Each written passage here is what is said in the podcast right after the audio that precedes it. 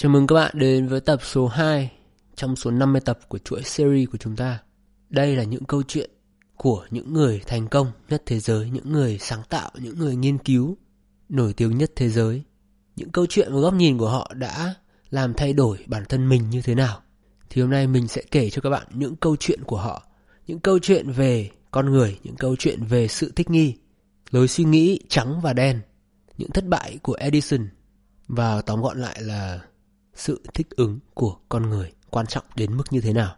Con người chúng ta tiến hóa từ hàng triệu năm nay và dù cho chúng ta có muốn khẳng định rằng con người bây giờ hiện đại như thế nào thì trong đầu chúng ta vẫn luôn có một sự vận hành theo bản năng mà chúng ta không thể từ chối, không thể chối cãi được. Chúng ta vẫn sợ khi chúng ta nhìn thấy những loài động vật như là nhện, rắn, hổ, những loài vật mà có khả năng rất lớn là sẽ gây tổn hại về về sinh mạng là chắc chắn cho chúng ta. Đây là một topic khá là khá là lớn và có rất nhiều tác giả xuất sắc đã nói về nhiều chủ đề này và chúng ta hôm nay sẽ chỉ nói về những câu chuyện trên bề mặt những câu chuyện dễ hiểu nhất. Nhưng mà bạn nào đam mê có thể tìm hiểu cuốn The Selfish Gene của tác giả Richard Dawkins. Trong Nanobook chúng ta cũng có. Quyển sách này nói về con người và bản năng của con người, những sự tiến hóa chọn lọc và tóm gọn lại là sự ích kỷ là một bản năng của con người. Đây là một cuốn sách rất là hay, rất xuất sắc dành cho những bạn nào muốn đam mê nghiên cứu kỹ hơn về tâm lý con người. Hôm nay chúng ta cũng sẽ nói về những định luật của Charles Darwin, luật tiến hóa, những loài chim đã tuyệt chủng. Và như tập trước thì mình cũng đã giới thiệu với các bạn có một định luật của Charles Darwin về thuyết tiến hóa. Đó chính là trong giống loài trên thế giới không phải loài mạnh mẽ nhất hay loài nhanh nhất hay là loài khỏe nhất sẽ tồn tại lâu nhất mà loài tồn tại lâu nhất sẽ là loài mà thích ứng được tốt nhất với xã hội với thế giới khi mà chúng ta áp dụng cái công thức này vào con người thì chúng ta thấy rằng những người thành công nhất là những người thích nghi được với hoàn cảnh hiện tại về mặt thể chất tâm lý về mặt tư duy về mặt nghề nghiệp về mặt xã hội những người thành công nhất luôn là những người hiểu biết rõ về xã hội hiện tại và họ đáp ứng, họ thích nghi được với những yêu cầu mới của xã hội đổi thay mỗi ngày. Giống như là câu chuyện về những bạn học sinh hồi cấp 3 mà mình chia sẻ trong uh, tập trước. Bạn sẽ chọn ai trong số những học sinh cấp 3 đó để tiềm năng sau này họ gửi cho bạn 10% của tất cả thu nhập của họ. Bạn có muốn 10% của cô gái xinh đẹp nhất lớp Hoa Khôi hay bạn muốn 10% của anh chàng chơi bóng nổi tiếng trong quận, nổi tiếng thành phố hay bạn muốn 10% của bạn học giỏi nhất lớp với điểm số 10 trên 10?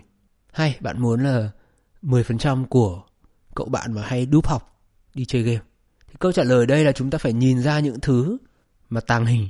Chúng ta phải nhìn ra những giá trị, những phẩm chất của con người về sự thích nghi với sự đổi thay trong xã hội. Những người có điểm cao nhất lớp chưa chắc sau này họ ra đời họ sẽ làm được nhiều như những thanh niên mà hay đúp học, đi chơi game và những người đúp học đi chơi game không phải ai cũng thành công trong cuộc sống như là những người chùm công nghệ mà bạn hay đọc trên báo.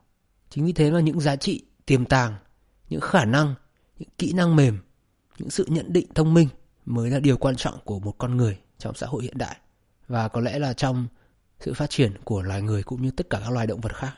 Loài người chúng ta phát triển vượt bậc so với các loài động vật khác là chúng ta có sự nhận thức. Thế nhưng xong thời đại này trong thời đại mà có quá nhiều con người trên cùng một thế giới. Khi mà bạn không có những giá trị, những kiến thức, những kỹ năng, bạn sẽ dần tụt xuống từng lớp đáy của xã hội chính chúng ta.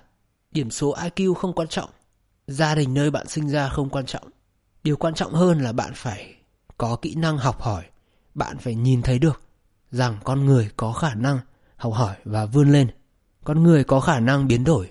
Và chắc chắn chúng ta đều đã đọc được rằng là 1% người giàu điều khiển 99% của thế giới này. Và điều đấy là cũng khá là dễ hiểu. Nhiều người cho rằng đấy là bất công. Và mình thì trong tập này cũng sẽ không tranh luận về cái chủ đề này bởi vì đây là một cái vấn đề rất là lớn. Và câu hỏi luôn là họ có xứng đáng từng đấy tiền không? Thì theo một cái lối suy nghĩ mà mình ờ, mình học được và hôm nay mình cũng chia sẻ trong tập này đó chính là lối suy nghĩ black and white, trắng và đen. Trong một câu hỏi thì luôn có một mặt là mặt tốt và mặt xấu một đáp án luôn là có và không thế nhưng mà cái câu hỏi là bạn có xứng đáng được trở thành top 1% thế giới hay không thì đáp án cho câu trả lời này sẽ là vừa có và vừa không. Nhưng mà hầu hết sẽ là không. Bạn đã không thay đổi đủ nhanh theo tình thế xã hội hiện đại bây giờ. Bạn đã không học những kỹ năng cần thiết để bạn phát triển, để trở nên giàu có và thành công hơn so với lứa tuổi của bạn. Hãy nghĩ về bản thân mình đi. Bạn hãy dành thời gian và ngẫm về bản thân mình. Bạn có bao giờ trong một trường hợp mà bạn cảm thấy có những dấu hiệu rất tệ mà bạn cần phải thoát ra, nhưng mà bạn vẫn cứ ở trong đó bạn suy ngẫm, bạn chậm rãi, bạn từ từ. Hoặc là mình nói về một ví dụ như là trong một mối quan hệ đi. Nếu bạn ở trong một mối quan hệ mà tệ, bạn thấy những dấu hiệu là tệ, nhưng mà bạn vẫn không dứt ra khỏi mối quan hệ đó và bạn cứ chần chừ, bạn không gọi là quyết đoán và bạn phí mất một năm, hai năm, ba năm và nhiều người phí nhiều năm nữa cho những mối quan hệ mà cuối cùng là chẳng dẫn đến đâu. Cốt lõi vấn đề ở đây luôn là bạn phải thay đổi. Bạn phải thay đổi tình hình của mình. Kể cả khi nó sẽ gây cho bạn rất nhiều đau khổ, rất nhiều sự trở ngại trong tương lai. Nhưng mà đấy chính là sự thích nghi với hoàn cảnh hiện tại. Sự thích nghi cho một hoàn cảnh tương lai tươi sáng hơn, chứ không phải là bạn thích nghi cho một hoàn cảnh tăm tối hơn. Trong xã hội động vật, thế giới động vật, thì không có loài động vật nào có thể dự đoán được tương lai như là con người. Độ phức tạp được như là con người. Con người có những quy luật đặt ra giữa chúng ta. Và chúng ta biết rằng khi chúng ta theo những quy luật đấy thì cuộc sống nó sẽ xảy ra theo như thế. Nếu mà người này làm điều này với bạn và bạn cư xử như thế này thì thường sẽ có một kết quả xảy ra như thế này. Và thường trong các mối quan hệ thì bạn sẽ thay đổi quá nhanh và sẽ gây ra một cú sốc. Nhưng mà thường những thay đổi mà bạn làm chỉ để có một sự thay đổi. Ví dụ như mối quan hệ của bạn, bạn thay đổi một điều gì đấy chỉ để hy vọng rằng mối quan hệ đấy sẽ tốt hơn thì ở đây thật sự nó không có tác dụng. Bạn đang gần như là thay đổi một cách đối phó để mà an ủi với bản thân rằng mình đã cố thay đổi. Nhưng mà thôi đành chấp nhận vậy thôi. Mà thật sự cái kết quả mà bạn thực sự mong muốn là bạn phải chấm dứt mối quan hệ. Đấy là một bước đi khó khăn nhưng cần thiết cho sự phát triển của bạn và của người bên kia. Quay trở lại với câu chuyện IQ và nguồn gốc của gia đình. Thì tất nhiên là có những số liệu nghiên cứu cho thấy sự tương đồng về tỷ lệ của những người có IQ cao và những người có xuất thân trong những gia đình có điều kiện. Họ có khả năng thành đạt cao hơn những người IQ thấp và xuất thân trong những gia đình kém điều kiện phát triển hơn, ở những nước kém phát triển hơn những quốc gia khác. Thì điều này là đúng. Nhưng điều này không thể ngăn cản bạn trở thành một con người hài lòng và hạnh phúc với cuộc sống của mình. Chắc chắn không phải ai cũng ước mơ là một tỷ phú như Bill Gates, là một trong những người top 500 giàu nhất thế giới. Nhưng mình biết rằng ai cũng muốn sống được một cuộc sống vui vẻ, một cuộc sống tự do về tài chính, về công việc, về đam mê. Và theo những số liệu ở Mỹ thì những người millionaire ở Mỹ có rất nhiều triệu người là millionaire. Đây gần như là một cái ờ, cột mốc của của người Mỹ khi mà họ nói rằng họ muốn về già họ tiết kiệm đủ một triệu đô. Thì số liệu cho thấy rằng những người millionaire, những người đã đạt được tối thiểu một triệu đô ở Mỹ, họ không có IQ xuất sắc như là nhiều người tưởng. Họ chỉ là những người bình thường như ba người khác. Họ có chỉ số IQ khoảng 130 trở lên. Và nếu bạn thông minh hơn thì càng tốt. Và thường thì bạn xem báo đài họ sẽ ca ngợi những trường hợp xuất sắc nhất. Thậm chí còn rất nhiều bài báo cho rằng là nếu mà bạn cao hơn 10cm thì lương của bạn sẽ cao hơn từng này phần trăm. Thì đối với mình đấy là đấy là những bài báo có nội dung rất phiến diện. Bởi vì mình chắc chắn là mình cũng đã nghĩ rằng bạn nhìn nhìn đủ ở ngoài đời để thấy rằng những người chủ công ty thường ít khi là những người cao to, đẹp trai, rất hiếm, mà thường là những ông bác. Ngoại hình rất bình thường, bởi vì những người, triệu phú những người mà thành công là những người bình thường. Họ chỉ có khả năng nhìn nhận cuộc sống khá hơn bạn mà thôi. Và nói thật thì những kỹ năng này đều có thể học được. Chỉ cần chúng ta thay đổi cách suy nghĩ, chúng ta thay đổi cách nhìn nhận với cuộc sống. Và chúng ta thích nghi, từ khóa ở đây là thích nghi với cuộc sống hiện đại lối suy nghĩ của bạn có thể có tác dụng 50 năm trước khi mà Việt Nam vẫn là một đất nước nông nghiệp suy nghĩ theo lối uh, cổ xưa của Việt Nam thế nhưng thời hiện đại cập nhật nhanh mà các bạn không cập nhật kịp các bạn sẽ tụt xuống dưới của xã hội mà thôi có những tộc người sống ở trên những đỉnh núi, những người dân tộc trên vùng núi cao. Họ sinh ra trong môi trường oxy loãng. Phổi của họ có khả năng hấp thụ oxy tốt hơn những người bình thường sống ở vùng đất trũng rất nhiều. Nhưng mà bạn nhìn lại với cuộc sống thì họ đã có rất nhiều, rất nhiều thế hệ sinh sống ở miền núi đó và họ dần có thể phát triển một cái bộ phổi và hình thể để thích nghi với môi trường họ đang sống. Giống như những con dê núi mà bạn uh, hay xem ở trên trên trên những cái meme ấy, những cái hình buồn cười thì những con dê núi này phát triển một hình thể để mà leo được những vách núi dựng đứng. Tưởng chừng như là người leo núi chuyên nghiệp nhất cũng sẽ không thành công và sẽ thiệt mạng ở những vách núi này. Thì những con dê này trèo lên đó và nhẩn nhơ gặm cỏ, nằm ngủ ở trên những vách núi như thế.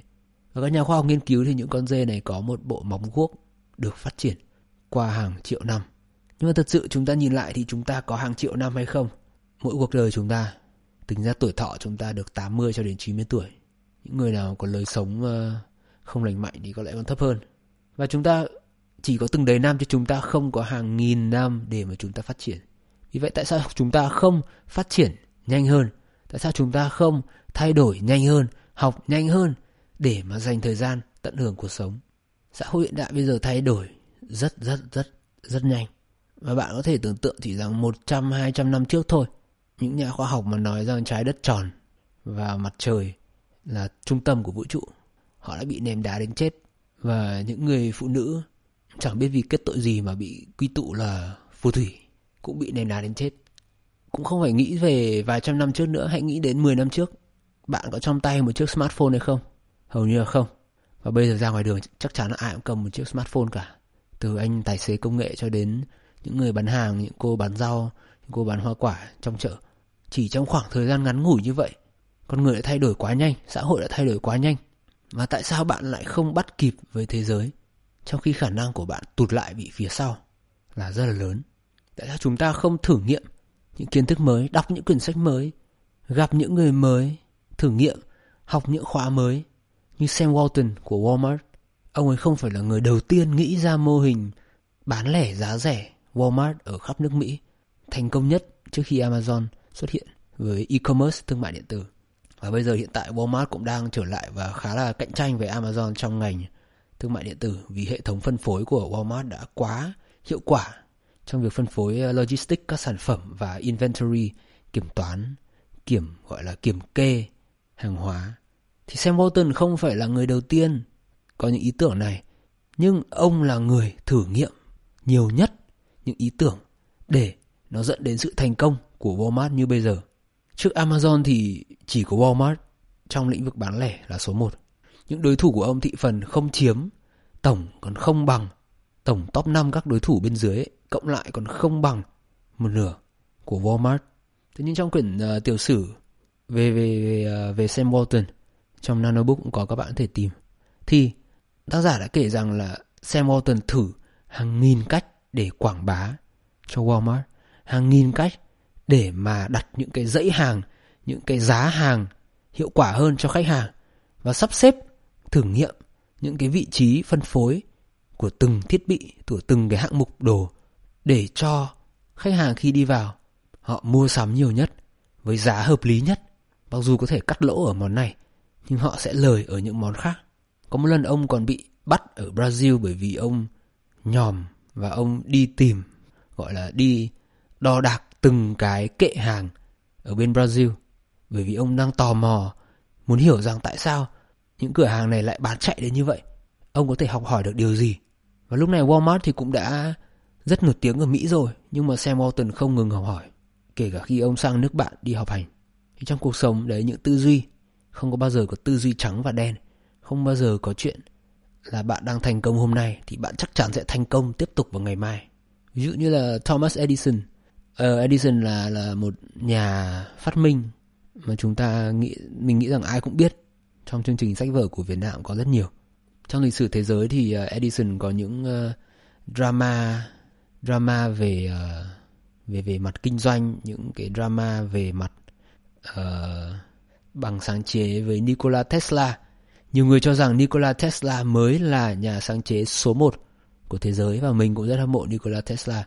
Uh, ông đã sáng chế ra dòng điện dòng điện đảo chiều so với dòng điện một chiều của Edison và Edison cũng có rất nhiều uh, nhiều nhiều những cái cáo buộc về ăn cắp sáng chế của Nikola Tesla khi khi Edison thuê Nikola Tesla đến làm cho việc làm việc cho mình tại Mỹ.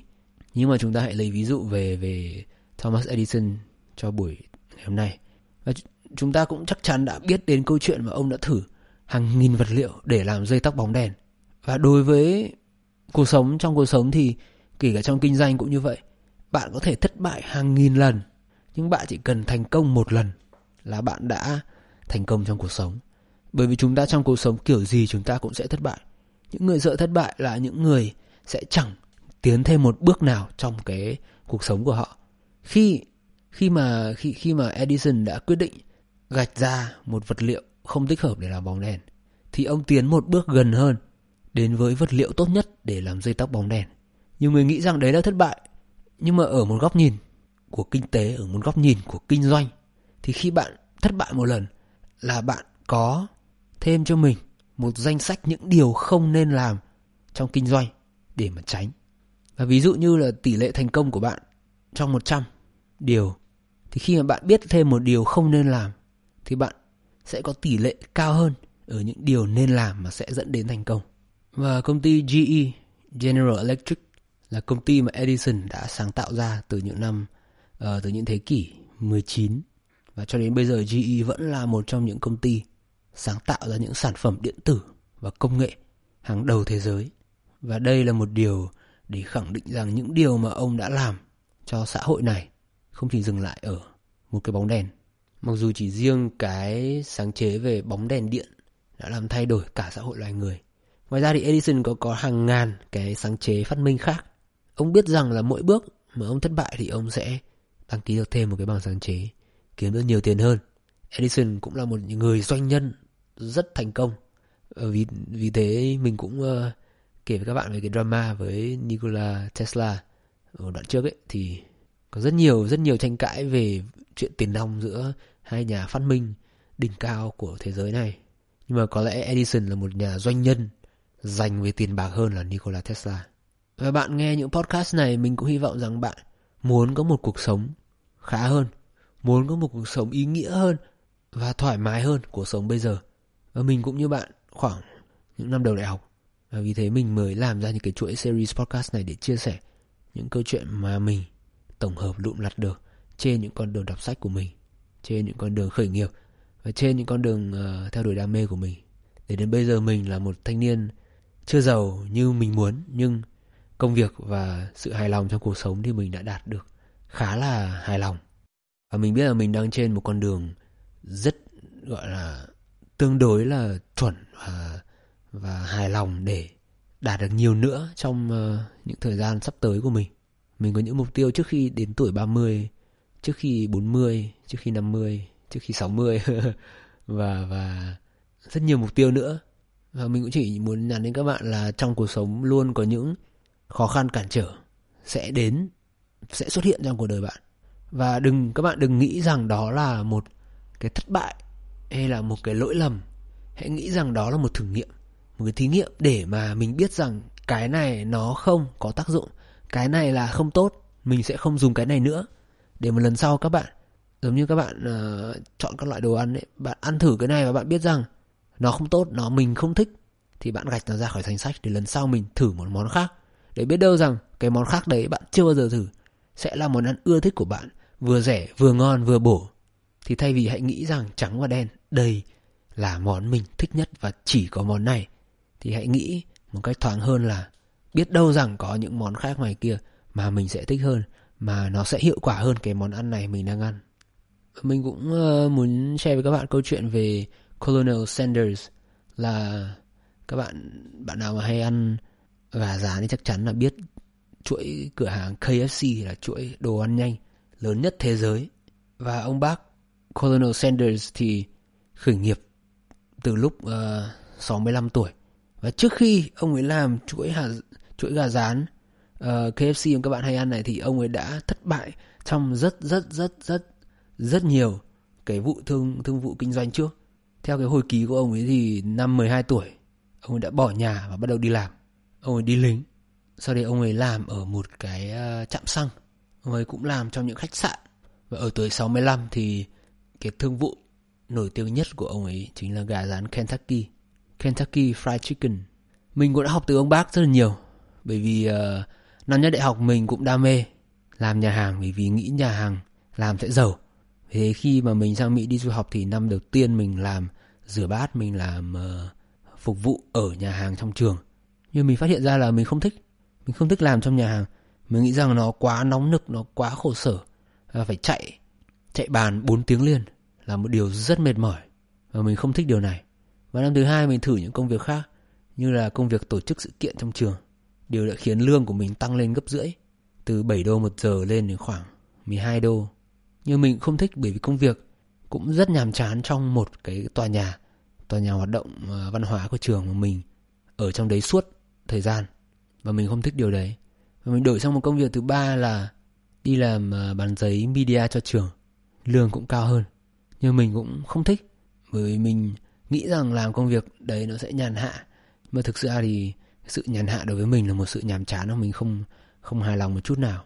Và cái ờ, công việc cuối mà trước khi mình ra trường đó là mình mình làm quay phim cho trường ở bên Mỹ. Và đây là công việc đã theo mình suốt từ năm ờ, năm thứ ba đại học ở bên Mỹ cho đến lúc mình tốt nghiệp master ở bên Pháp. Là công việc quay phim đã theo mình và đã nuôi dưỡng startup là dự án nanobook này của mình. Và ngoài những công việc ở trên trường ra thì mình đã đổi rất nhiều ngành nghề phần mềm từ làm nhạc cho đến coder uh, cho đến thiết kế 3D cho đến thiết kế 2D cho đến làm animation đồ họa cho đến thiết kế game. Và bây giờ mình đang trở lại với con đường lập trình và công nghệ. Bởi vì mình nhận ra là mình phải thử hết tất cả những sự lựa chọn. Mình phải thử tất cả về những cái đam mê của mình, bởi vì mình không muốn về già mình sẽ hỏi câu hỏi là, nhỡ mà ngày xưa mình thử cái ngành này thì có phải là mình giàu rồi không? Mình nghĩ rằng cuộc sống quá ngắn để mà đặt những câu hỏi như thế. Mình không muốn về già mình sẽ, kiểu, băn khoăn là nếu mà ngày xưa mình tiếp tục học đại học ở bên mỹ, ở cái bang mà mình cảm thấy chán ngắt như vậy thì cuộc sống của mình có khác hay không? Mình thì mình đã nghe được những cái mẩu chuyện về những người thành công từ hồi mình ở bên Mỹ và nó phần nào thúc đẩy quyết định mình bỏ học ở bên Mỹ để mà chuyển sang Pháp bởi vì mình cảm thấy môi trường ở đấy quá chán. Sau khi trải nghiệm châu Âu thì mình thấy rằng môi trường ở Mỹ ở cái bang của mình quá chán và một cái sự lựa chọn là đổi sang những cái bang khác của Mỹ thì chắc chắn sẽ tốn kém rất nhiều tiền và tốn kém rất nhiều thời gian. Thế nên một sự lựa chọn tối ưu hơn đó là nghỉ học và chuyển sang châu Âu. Đấy là sự lựa chọn của mình. Mặc dù ở Mỹ mình có học bổng toàn phần, và ở Pháp thì mình cũng xin được học bổng 50% và 50% còn lại là mình sẽ làm những dự án quay phim và marketing cho trường. Thì đấy là chi tiết học bổng của mình ở bên Mỹ và ở bên Pháp. Và cuộc sống có diễn ra như đúng như ý mình muốn không? Hầu hết là có. Nhưng bởi vì mình đã mạo hiểm, đánh đổi sự sự an toàn trong cái ờ, sự lựa chọn là ở Mỹ học tiếp, học nốt 4 năm đại học hay là bỏ giữa trường và chuyển sang một môi trường mới thì phải nói thật là từ hồi ờ, từ hồi những quyết định đấy đến giờ mình chưa một lần hối hận vì những thứ mình làm. Bởi vì mình luôn biết rằng nếu mà mình làm đúng thì sẽ tốt cho mình mình sẽ thành công hơn ở trên sự nghiệp của mình.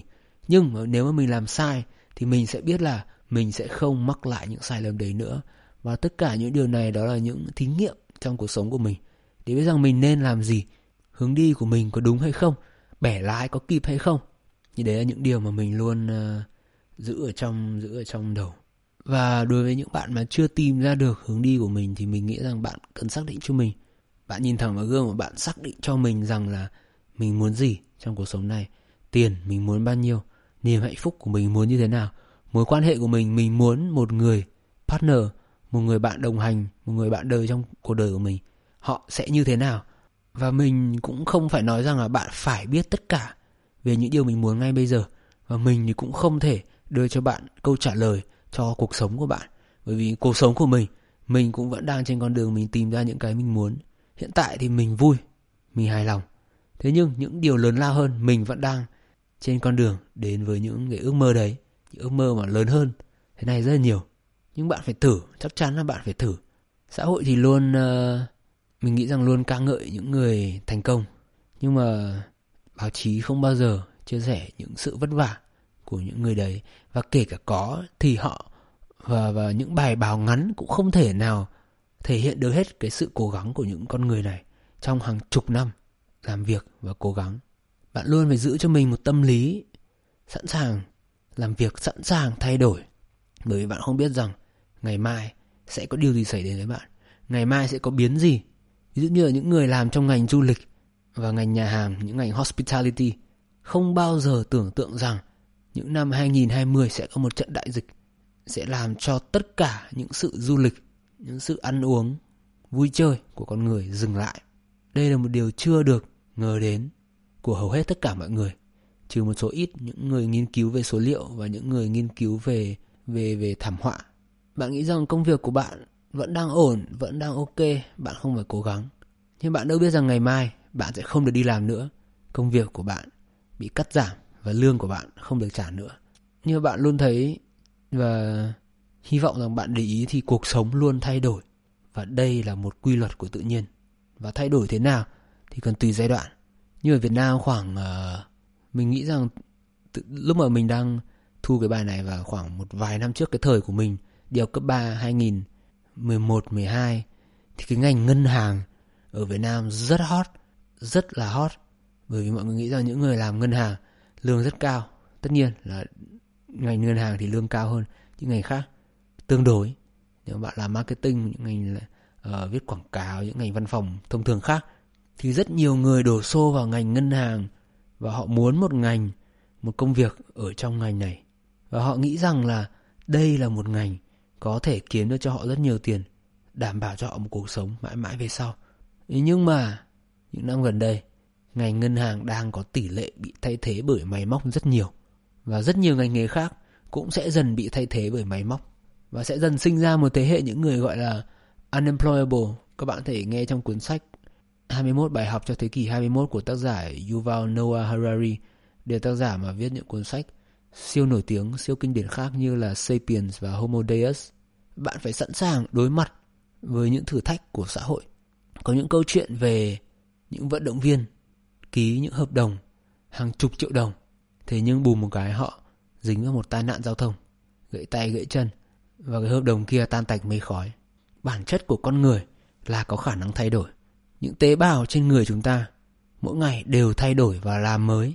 Bạn có biết rằng những cái hạt bụi ở trong căn nhà của bạn hầu hết là những tế bào chết của bạn hay không?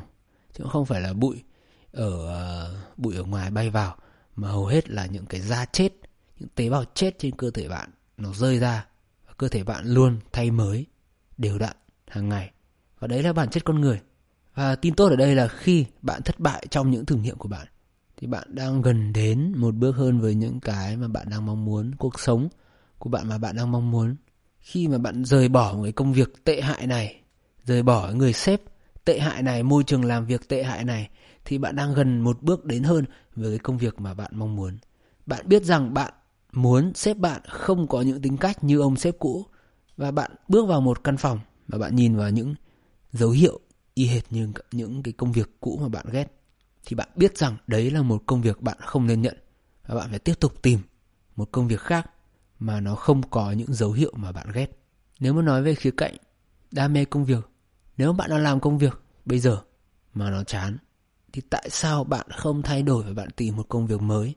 Bởi vì nếu bạn vẫn giữ công việc như này và bạn vẫn nghĩ rằng nó chán thì 5 năm nữa bạn vẫn làm công việc này và bạn vẫn sẽ nghĩ rằng nó chán. Và vì thế những thay đổi cần phải đến nhanh, có kế hoạch và có sự rút ra bài học trong mỗi lần bạn thay đổi kế hoạch. Và đấy mình nhắc lại là cũng không có những cái lối suy nghĩ trắng và đen, black and white. Có những khu vực nó là gray zone, nó là khu vực màu xám. Bạn đang làm công việc bạn không thích thì bỏ việc này có phải là tốt hay không? Không hẳn là hoàn toàn là tốt, cũng không hẳn hoàn toàn là xấu Ví dụ mình hay nhận được những câu hỏi là em đang làm sinh viên năm ba năm tư ở trường này và em đang muốn nghỉ học để đi làm một công việc mà em thích hơn thì em có nên nghỉ học hay không? Công việc cái đáp án cho câu trả lời này luôn luôn là tùy. Không có câu trả lời nào hoàn toàn trắng, hoàn toàn đen, hoàn toàn trăm phần trăm là em hãy nghỉ học để mà đi làm hoặc là em hãy ở lại học nốt để mà đi làm. Bởi vì luôn có những yếu tố khác mà bản thân mình cần phải xem xét. luôn có những yếu tố cần phải để ý đó là công việc hiện tại của bạn có đủ để trang trải cuộc sống hay không kỹ năng thực sự của bạn có thực sự đủ để mà giải thích cho cái việc mà bạn bỏ học đại học giữa chừng như vậy hay không? Và bạn có nên dành thời gian ở trong đại học để mà dành thời gian cho mình nhiều hơn nhiều kinh nghiệm hơn để trải nghiệm trước khi bước vào trường đời với không một cái gì trong tay? Thì đấy thì theo như cái nguyên lý mà mình giới thiệu cho các bạn trong uh, tập này thì không có một cái gì là hoàn toàn trắng không có một cái gì hoàn toàn đen. Một quyết định không hoàn toàn là 100% đúng và không hoàn toàn 100% là sai. Nhưng mà để biết là đúng hay sai thì bạn phải thử. Hãy thử ở lại trường và làm những dự án ngoài giờ là những dự án cuối tuần để xem có thành công hay không. Nếu thành công thì bạn đã biết rằng bạn có đủ khả năng freelancer, những kỹ năng trong ngành nghề để tự nuôi sống bản thân mà không cần phải đi học. Và nếu bạn chưa đủ kỹ năng để mà nuôi sống bản thân qua những cái công việc vào cuối tuần và ngoài giờ làm việc, ngoài giờ đi học, thì câu trả lời cho bạn là bạn phải ở lại để tranh thủ thời gian là học sinh, để trao dồi thêm những kỹ năng cho mình, để mà khi bạn tốt nghiệp bạn ra ngoài kia, bạn có được tấm bằng. Mặc dù là giá trị của tấm bằng đại học bây giờ cũng khá là gây tranh cãi, nhưng đấy cũng là một cái gọi là một điểm giá trị trong hồ sơ của bạn. Nếu mà bạn có một ngày nào đó bạn apply vào một công việc, người ta cũng sẽ hỏi có lẽ nó sẽ không quyết định nhiều đến nếu mà như mà kỹ năng của bạn thực sự giỏi nhưng mà đấy cũng là một điều nice to have, một điều gọi là có cũng tốt và cái lời khuyên của mình cho các bạn trẻ đang đi tìm bản thân mình và đi tìm con đường cho mình đó là luôn luôn là mỗi tối đi ngủ hãy thông minh hơn, hãy học được một điều gì đấy hôm nay mà bạn không biết hãy học được điều gì đấy để vì sau một năm bạn sẽ thấy sự rõ ràng hơn rất nhiều trong sự phát triển của mình bạn tập thể dục một buổi sẽ không thấy được sự khác biệt gì so với hôm qua. Nhưng bạn tập một buổi mỗi ngày trong vòng một tháng, hai tháng, ba tháng, bạn sẽ nhận ra được sự khác biệt. Chính vì nhiều người mà họ không nhận ra sự khác biệt đấy mà họ từ bỏ khi còn quá sớm. Ví dụ như là mình uh, hiện tại thì mình đã có hình thể khá hơn rất nhiều so với 3 tháng trước đi. Bởi vì trước đấy mình cũng đã từng có ý định muốn tập thể dục, muốn có một thân hình đẹp như những người anh em của mình. Nhưng mình tập một tuần, mình không thấy gì. Mình tập hai tuần, mình không thấy gì. Mình tập một tháng, mình không thấy gì. Và mình đã từ bỏ. Và mình đã từ bỏ phải đến 6-7 lần cho những cái chương trình mà những người, những người anh em đã gửi. Những chương trình khác nhau cho những phong cách khác nhau của mình. Có những kiểu tập mình không thích, nhưng mà có những kiểu tập mình nhận ra rằng mình thích hơn Ví dụ như hiện tại mình đang tập theo chế độ calisthenics là tập body weight, tức là tập với trọng lượng của cơ thể chứ không dùng tập tạ nặng như là như là hình thức tập gym thông thường. Thì đối với mình cách tập này tạo cho mình cái sự hứng thú hơn. Bởi vì mình thích sự linh động khi mà không có những phòng tập. Và, và thực ra thì do tính mình cũng di chuyển rất nhiều nên mình sẽ thích một cái lịch tập một chương trình tập thoải mái hơn về việc có phòng gym hay không. Khi mà bạn tập theo phong cách calisthenics theo tập xà tập body weight trọng lượng cơ thể thì bạn chỉ cần một cái xà hoặc bạn có thể thay thế một cái xà bằng những cái ghế trong trường hợp là bạn tập ở nhà chứ bạn không cần nguyên một dàn tạ như là ở gym để có thể tập được. Thì đối với mình đây là một cách tập mà mình thấy hợp với cái lối sống của mình. Và mình đã trải qua rất nhiều phong cách tập khác để mà phát hiện ra rằng đây là cái mà mình muốn. Thì sau 6 7 lần thất bại thì mình mới đến một con đường mà mình cảm thấy hài lòng và mình cảm thấy rằng nó có hiệu quả. Mình tập 2 tuần, 3 tuần, một tháng, mình ghi lại những thông tin tư liệu và mình lấy ra mình so sánh. Và lúc đấy mình thực sự cảm thấy khác. Khi mà mình bắt đầu cảm thấy khác thì mình càng quyết tâm hơn, mình càng thích thú hơn. Bởi mình nhận ra rằng đó chính là những cái vòng tròn của sự tích cực. Giống như là khi bạn nhận ra được rằng sự giảm cân của bạn đang phát triển rất là rõ rệt thì bạn sẽ càng tập chăm hơn để mà giảm cân càng được nhiều hơn. Giống như là những uh, phần mềm học học tiếng Anh nổi tiếng nhất thế giới như hiện nay như là Duolingo, họ tạo cho bạn một thói quen và họ và và phần phần app sẽ reward sẽ tặng cho bạn những cái câu khen, những cái phần thưởng. Họ sẽ gamify tức là họ game hóa cái quá trình học của bạn để tạo cho bạn sự hưng phấn thì bạn sẽ thích thú khi bạn học được từ mới. Bạn sẽ thích khi được khen và bạn sẽ học nhiều hơn để được khen nhiều hơn và khi bạn được khen nhiều hơn thì bạn sẽ học nhiều hơn và nó lặp lại thành một cái vòng tích cực như vậy và cái vòng tiêu cực thực sự cũng như vậy. Khi mà bạn không thấy được bạn đang làm cái gì bạn không thấy được tác dụng của bạn đang làm thì bạn sẽ cảm thấy chán. Và khi bạn cảm thấy chán thì bạn sẽ không làm gì nữa và kết quả cứ thế tụt dần. Nó thành một cái vòng tròn như vậy. Và trong cuộc sống cũng như vậy khi mà bạn cần một cái cú hích và mình uh, hy vọng cái cái chuỗi podcast này cũng như là một cú hích cho các bạn. Bởi vì ngày xưa mình khi mình còn là một thanh niên kiểu trẻ trâu thì mình đã có những cú hích trong cuộc đời mình và nó đẩy mình trên cái con đường mà lăn xuống dốc nhanh hơn, đến với cái con đường mà mình muốn nhanh hơn. Bởi vì khi mà không có một cái cú hích nào thì mình sẽ xoay mãi ở trong một cái vòng tiêu cực, và những cú hích này sẽ đẩy mình sang một cái vòng tích cực khác để có thể có cơ hội thay đổi cuộc đời. Những cú hích có thể không nhất thiết là đẩy bạn vào một cái vòng tích cực ngay lập tức, mà bạn sẽ cần phải tự hích bản thân mình rất nhiều để mà bạn đổi từ cái vòng tiêu cực này qua vòng tiêu cực khác, qua vòng tiêu cực khác rồi mới đến được đúng cái vòng tích cực mà mình mong muốn. Cảm ơn các bạn đã lắng nghe tập podcast số 2 này.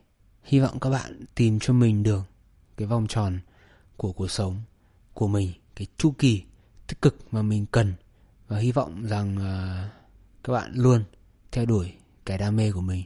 Nếu bạn chưa tìm ra thì đừng lo bởi vì giống như là ông bác uh, Colonel Sanders 65 tuổi ông ấy mới tìm ra được cái business, cái startup mà kiếm cho mình sự thành công nhất nhưng các bạn phải trải qua một nghìn cái sự thất bại, một nghìn sự phá sản như của ông bác thì bạn mới tìm ra được một cái chân lý bền vững và phù hợp với mình vì thế nếu mà bạn nhìn vào gương và bạn tự hỏi rằng mình có xứng đáng hay không, thì hãy tự hỏi rằng mình đã trải qua một nghìn cái thất bại, giống như chủ tịch của KFC hay chưa.